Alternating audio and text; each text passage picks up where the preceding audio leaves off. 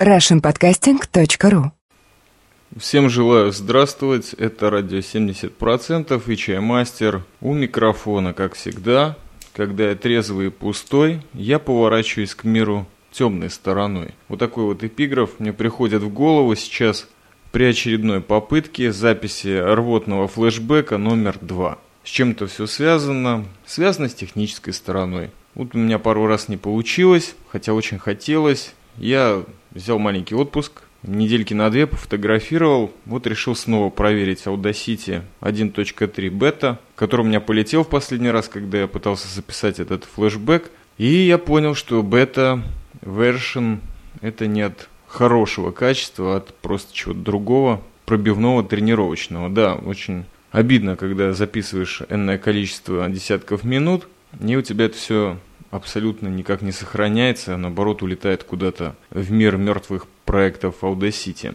Потом попробовал на диктофоне где-то в поле города апельсиновых кущ. Настигла меня темнота, ничего не видел. Ну и, соответственно, это как-то и на запись повлияло. Вот третья попытка. Посмотрим, что получится. Итак, давно не записывал рвотных флешбеков. Ну, начну с самого старого.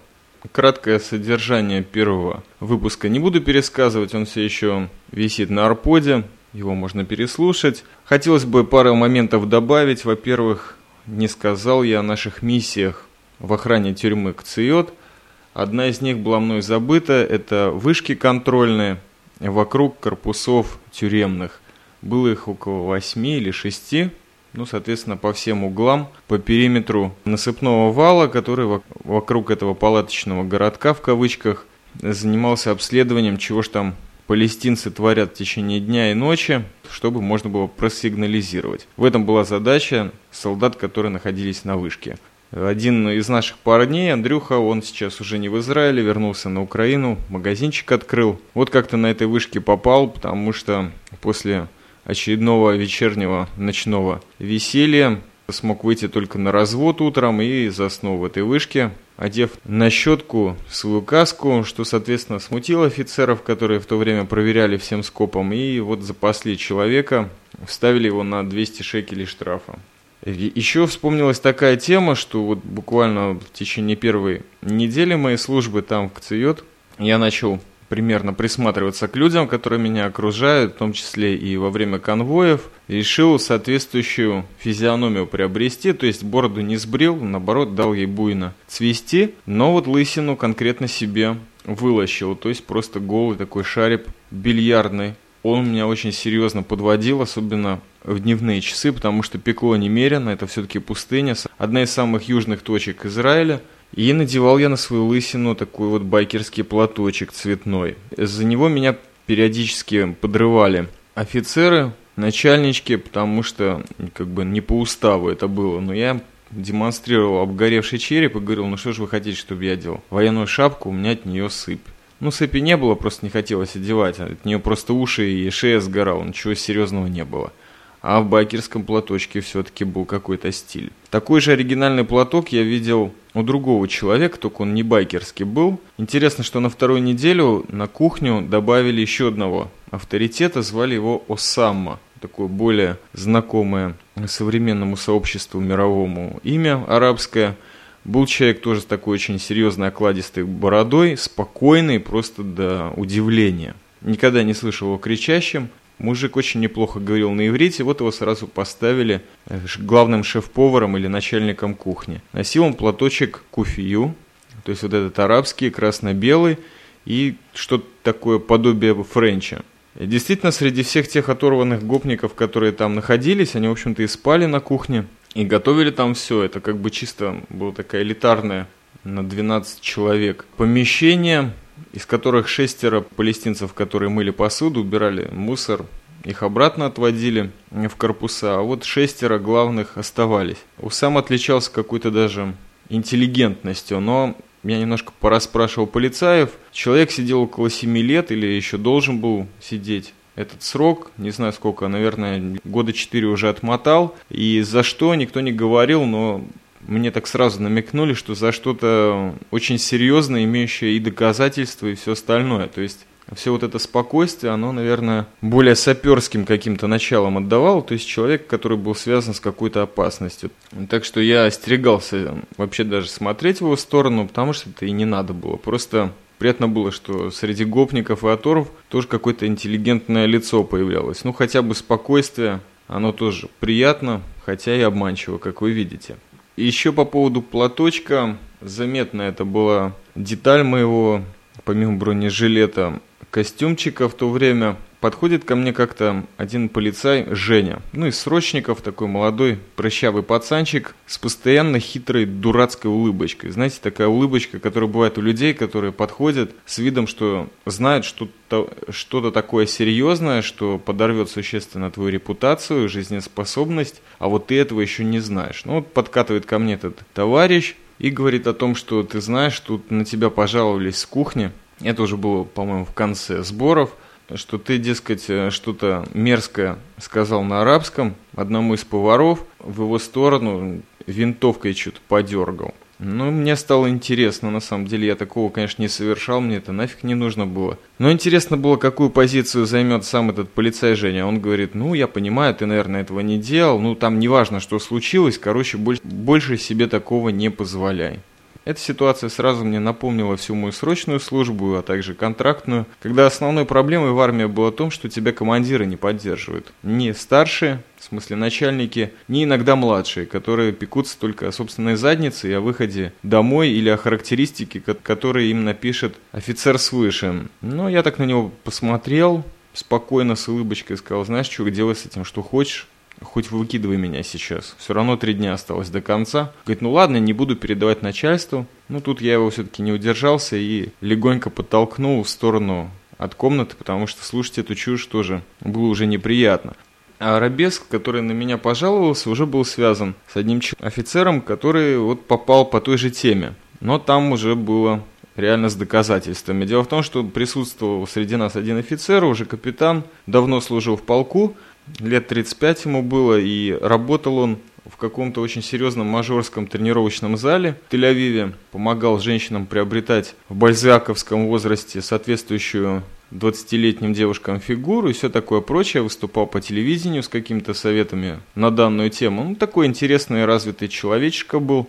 И вот из всех офицеров его первого начинала глючить вот эта вся система, когда арабы начинают дерзить, набрасываться там из-за забора и вообще позволять себе всякую фигню, не слушать приказов офицера конвоя. Вот этот упомянутый выше арабес как-то довел офицера до того, что тот его поставил на колени, прижал мордой э, колючей проволоки и наставил пушку на него, даже взвел. Естественно, что эта ситуация повлекла мгновенное удаление этого офицера за пределы зоны и запрещение там вообще появляться до конца сборов. Но так как человека уже призвали, а очистить унитазы или какое-нибудь дежурство на кухне ему не припишут, он же все-таки офицер, то так ему ничего и не нашли. Соответственно, на мне это отразилось прямым образом, потому что мне пришлось два раза больше смен делать, и ночных, и дневных. Было, честно говоря, очень неприятно. Ну, понятно, что у каждого может быть нервный срыв, но неприятно тащить смену за человека, когда ты взмыленный, просто убитый какой-то, совершенно покоцанный после всех этих конвоев или чего бы то ни было, что у нас там было. Приходишь, а этот дядечка лежит на скамейке, загорает и шутит с группой быстрого реагирования нашей в кавычках. О ней тоже хотелось бы сказать пару слов. Интересная ситуация сложилась. Дело в том, что начальником всей нашей миссии был такой командир роты, молодой, приличный, тоже 35-летний дядечка.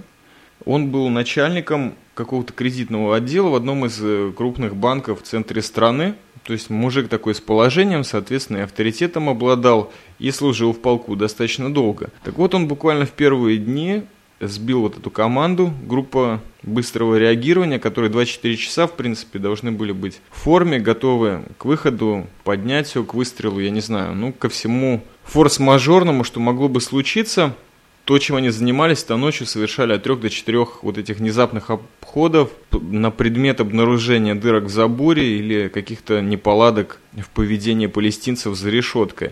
Состав этой группы не менялся до самого конца сборов. Я решил выяснить, с чем это связано, и понял, что это замечательная группа картежников, то есть рубились ребята в покер, с этим э, начальником кредитного отдела на столик натянули солдатское одеяло и не меняли его в течение 25 дней. Играли на нем, по-моему, даже на деньги. Периодически видел у них под столом егермастер. Ну, в общем, зажигали ребята. Пробовал я реально рыпнуться пару раз, чтобы и русских вставляли на это, чтобы знали все задачи, как исполнять. Но мне вежливо намекнули, что и мы вроде рыльц в пушку имеем, и пока наши бутылки в мусорнике не считают, сидите тихо, ребята, и ходите на свои вышки и на конвои. Вот так я и успокоился. Но главная проблема от этого не пропало. Все равно огромное количество солдат все же не точно знали, что делать, как ходить в конвой. Ну, на вышках-то все сидели, но те, кто принимали участие в непосредственной близости палестинцами в столкновениях,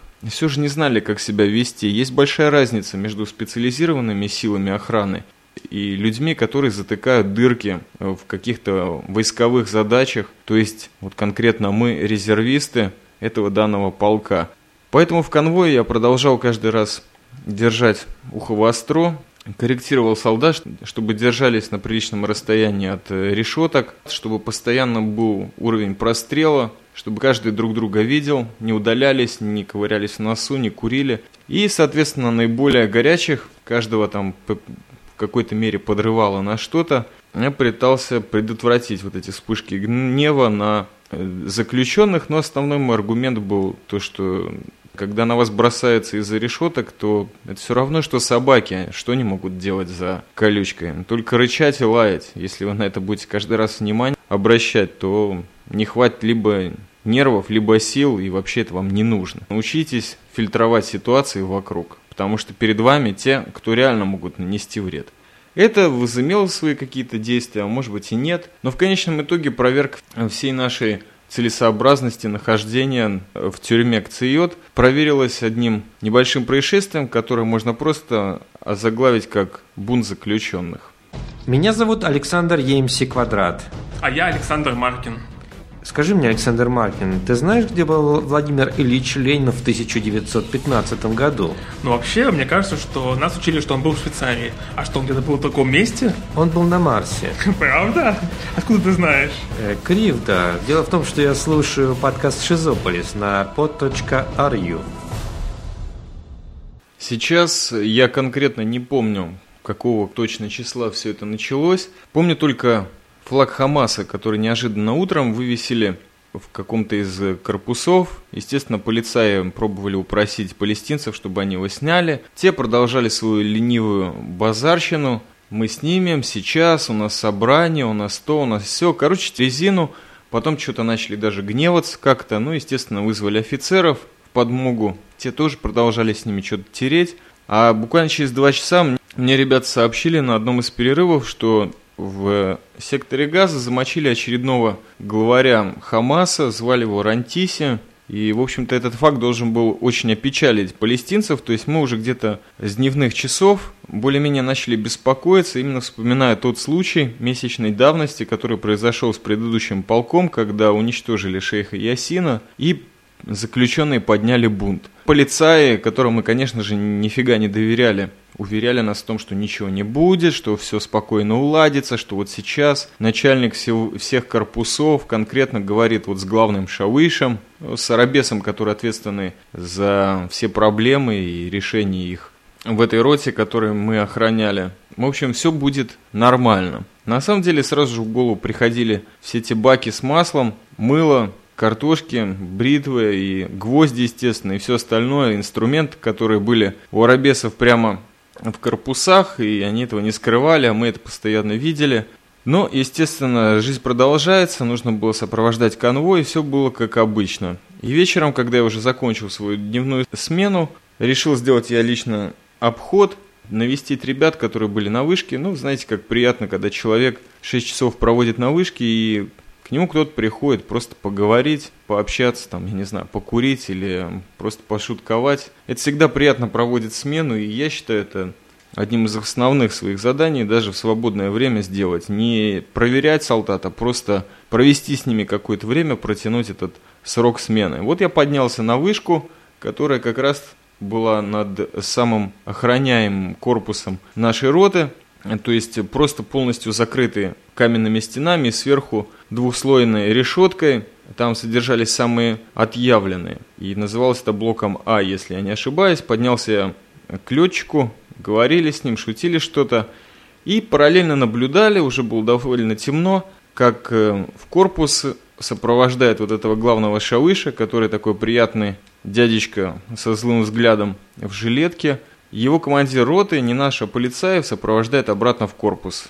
Жмет руку, прощается, офицер выходит, и вдруг снова вывешивается этот флаг Хамаса, и даже не один, а несколько.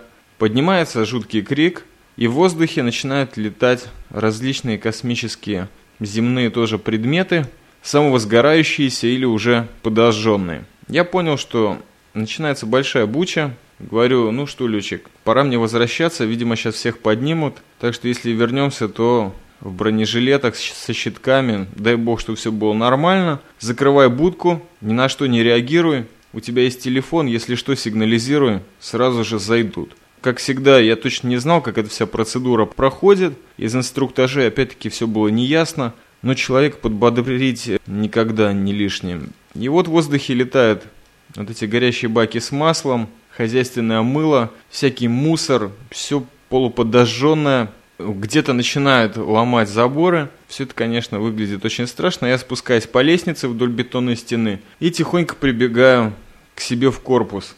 Там уже вовсю ушла подготовка к общему построению. Все было близко, то есть в течение буквально полутора минут ты мог одеть бронежилет и быть обратно у главных ворот всех блоков, что, собственно, я и сделал. Тут же началась проверка, что у солдат все на месте, все обоймы, что у всех оружие, все готовы, бинты, все дела. И стали мы ждать. Подтянулись салаги с соседнего тренировочного лагеря пехоты, который называется Гевати.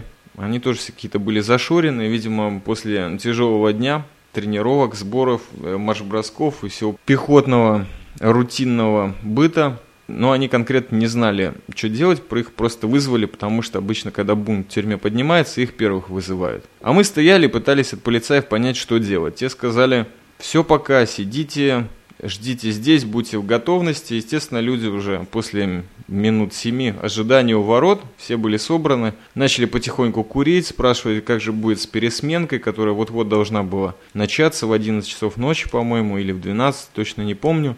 Ну, офицеры, естественно, метались между всеми, пытались всех построить, чтобы, так сказать, имели товарный военный вид. Я начал задумываться, что же происходит. Опять-таки, уже по своей инициативе пытался обзвонить все вышки, где были израильтяне, русские, и докладывать обстановку, потому что чем-то нужно было себя занять. А тем временем думал, что если нас запустят внутрь, что будет происходить? Из добавочного вооружения дали только пластиковые щиты, такие на пол туловища, После звонков я занялся тем, что просто расставлял солдат и объяснял, как правильно держать винтарь в одной руке, а щит в другой. И все это было подчеркнуто мной из фильмов, из каких-то инструктажей и просто книг, которые я читал по этому вопросу.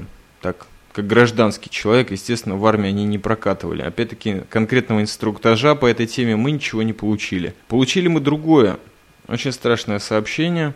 Нам сказали, что между двух корпусов – попал наш солдат, который охранял, собственно говоря, полицая. Около каждого корпуса есть полицейский и солдат. И при какой-то экстраординарной ситуации полицейский и солдат должны в такой бетонной будке закрыться наглухо и ждать отбоя. Причем дверь можно закрыть только изнутри, снаружи никак она не открывается, а дверь ну, буквально 40 сантиметров от э, забора корпуса находится. И вот полицейский заперся в этой будке, а наш солдатик попал между двух корпусов, естественно, под обстрел всего вот этого горящего дерьма, которое выкидывалось на основной коридор между корпусами. И был он там, если не ошибаюсь, минут 12-15. То есть как-то пытался перебегать, как-то выжить, потому что полицейский ему просто не открывал. Это, конечно, потрясло всех кто услышал, то есть прежде всего это разошлось между офицерами, естественно, кто-то что-то из солдат подслушал, начали жутко буйствовать по этому поводу, а нам в очередной раз сказали, ну будьте готовы, вот сейчас, вот сейчас зайдем, потому что уже человека нужно отвоевывать. Естественно, что в таких ситуациях обычно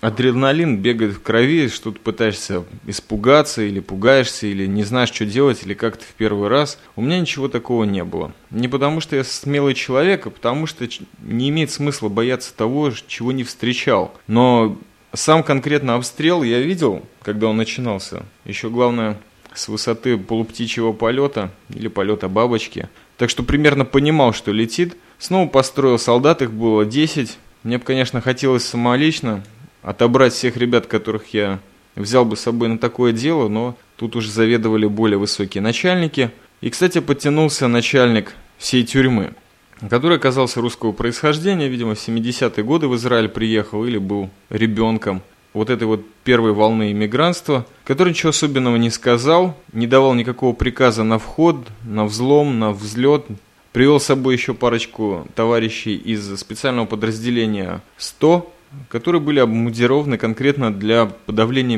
мятежей, тоже срочники. Из обмундирования у них конкретно много гранат было, дымовых, шоковых. И, кстати, вот эти вот гранаты в соседнем корпусе, не в нашем, в этот бунт полетели в самих полицейских и в солдат. Дело в том, что при первом бунте, когда шейха Ясина замочили, полицейские такие закинули, чтобы успокоить заключенных пару гранат внутрь. Но, видимо, они не разорвались, и самое интересное, что заключенным удалось их припрятать вот до этого раза и воспользоваться, потому что когда они их кидали, гранаты конкретно разрывались. Интересно, почему их на шмоне не засекли, но это уже другая проблема. Ну, в общем, все это варилось вокруг нас.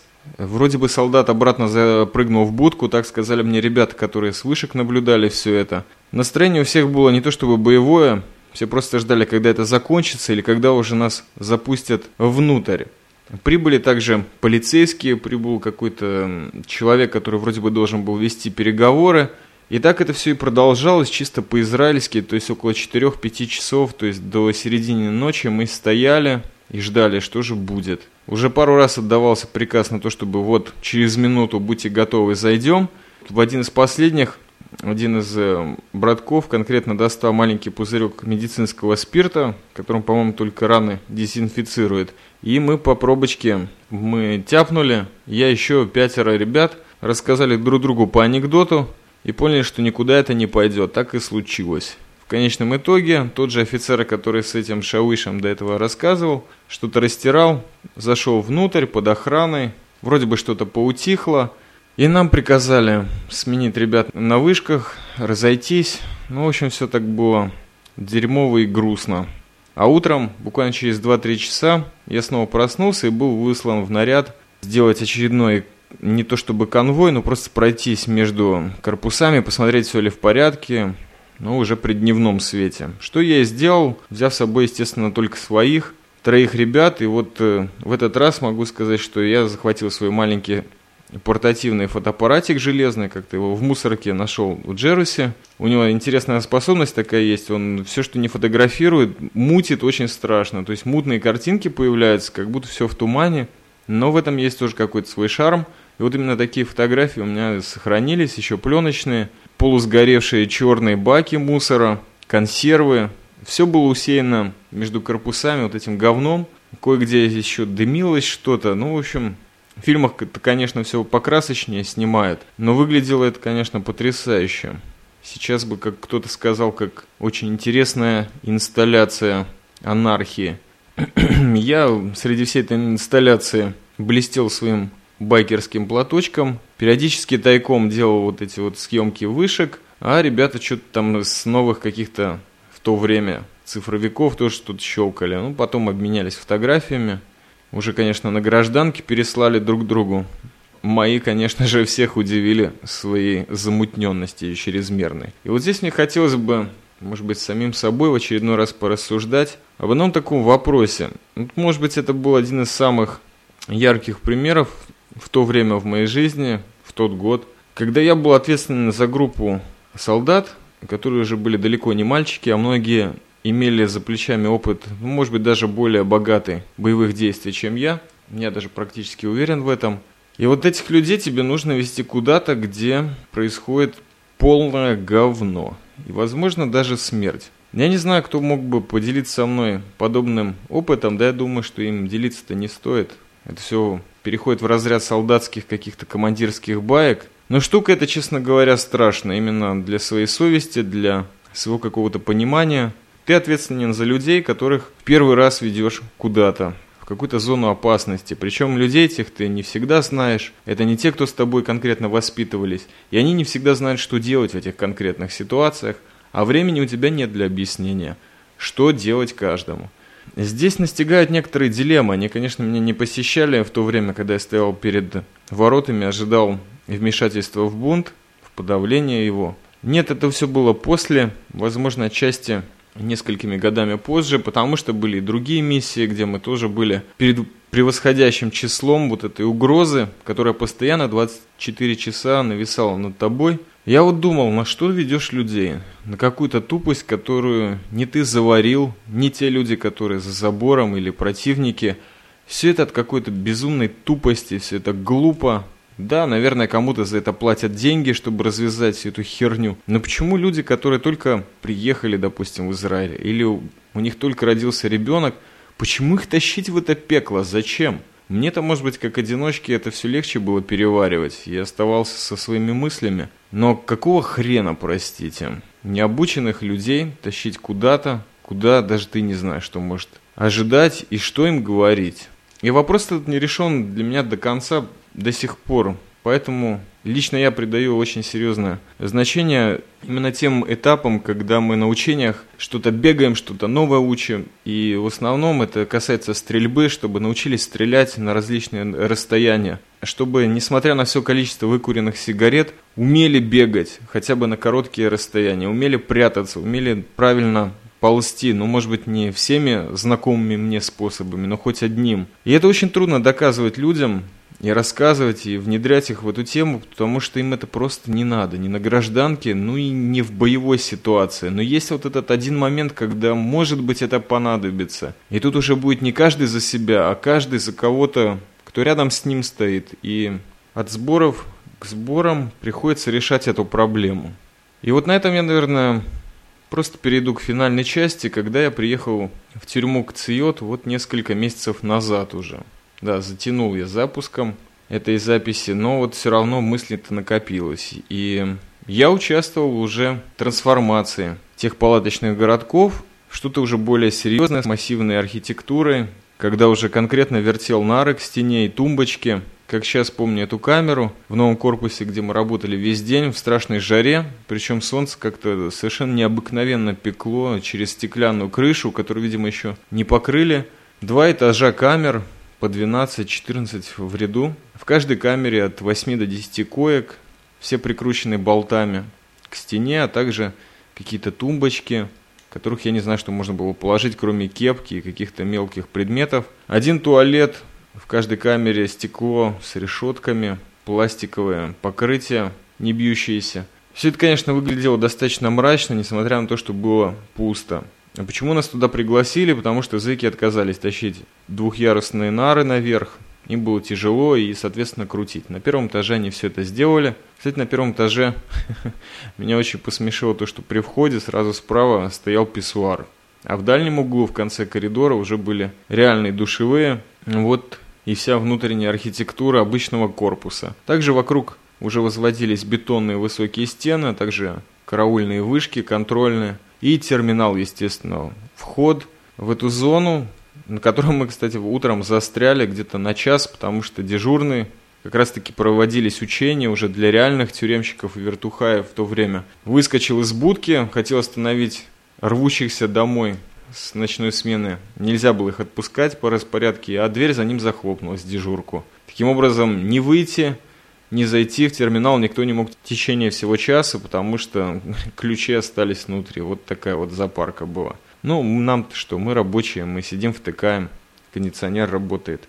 Вот такие воспоминания у меня были, в то время как я принимал участие в постановке внутренней архитектуры этих каменных бетонных ширинок. Все тот же песок был вокруг, кое-где еще остались колючие заграждения в виде забора, старые вышки уже заброшены, сильно заржавленные – уже не было военной полиции, как я объяснял в начале первого выпуска. Это все полностью перешло под контроль управления местами тюремного заключения. Кормили нас вкусно. И, честно говоря, от жары плохо думалось. Все время хотелось пить. И вот этот вот непрекращаемый визг дрели в стену, сверлить нужно было глубоко, чтобы болты не достали. Нам даже раздали затычки для ушей, беруши такие, чтобы мы окончательно не оглохли в конце восьмичасового дня. И вот мысли действительно у меня начали появляться по этому поводу, рассказать вам это все в дороге. Я тогда ехал в Иерусалим, вел машину в течение двух часов, был четверг, конец недели. Вот, видимо, там мне пришла мысль рассказать вам это. И думаю, что закончу на сегодня. Могу лишь проанонсировать, что в следующие выпуски постараюсь посвятить очень интересной теме, которая мне лично интересна. Когда-то я очень плотно занимался в графике, а также замечательным друзьям из подкаста «Шизополис». Немножко расскажу о своем проекте, связанном с каннибализмом. И, возможно, в течение августа продолжу какие-то записки, уже окончательные, рвотного командира с последних армейских сборов. Всем спасибо за внимание. С вами был Чаймастер, радио 70%. Спасибо, что все еще остаетесь в это жаркое лето на этой РСС волне. Всего доброго.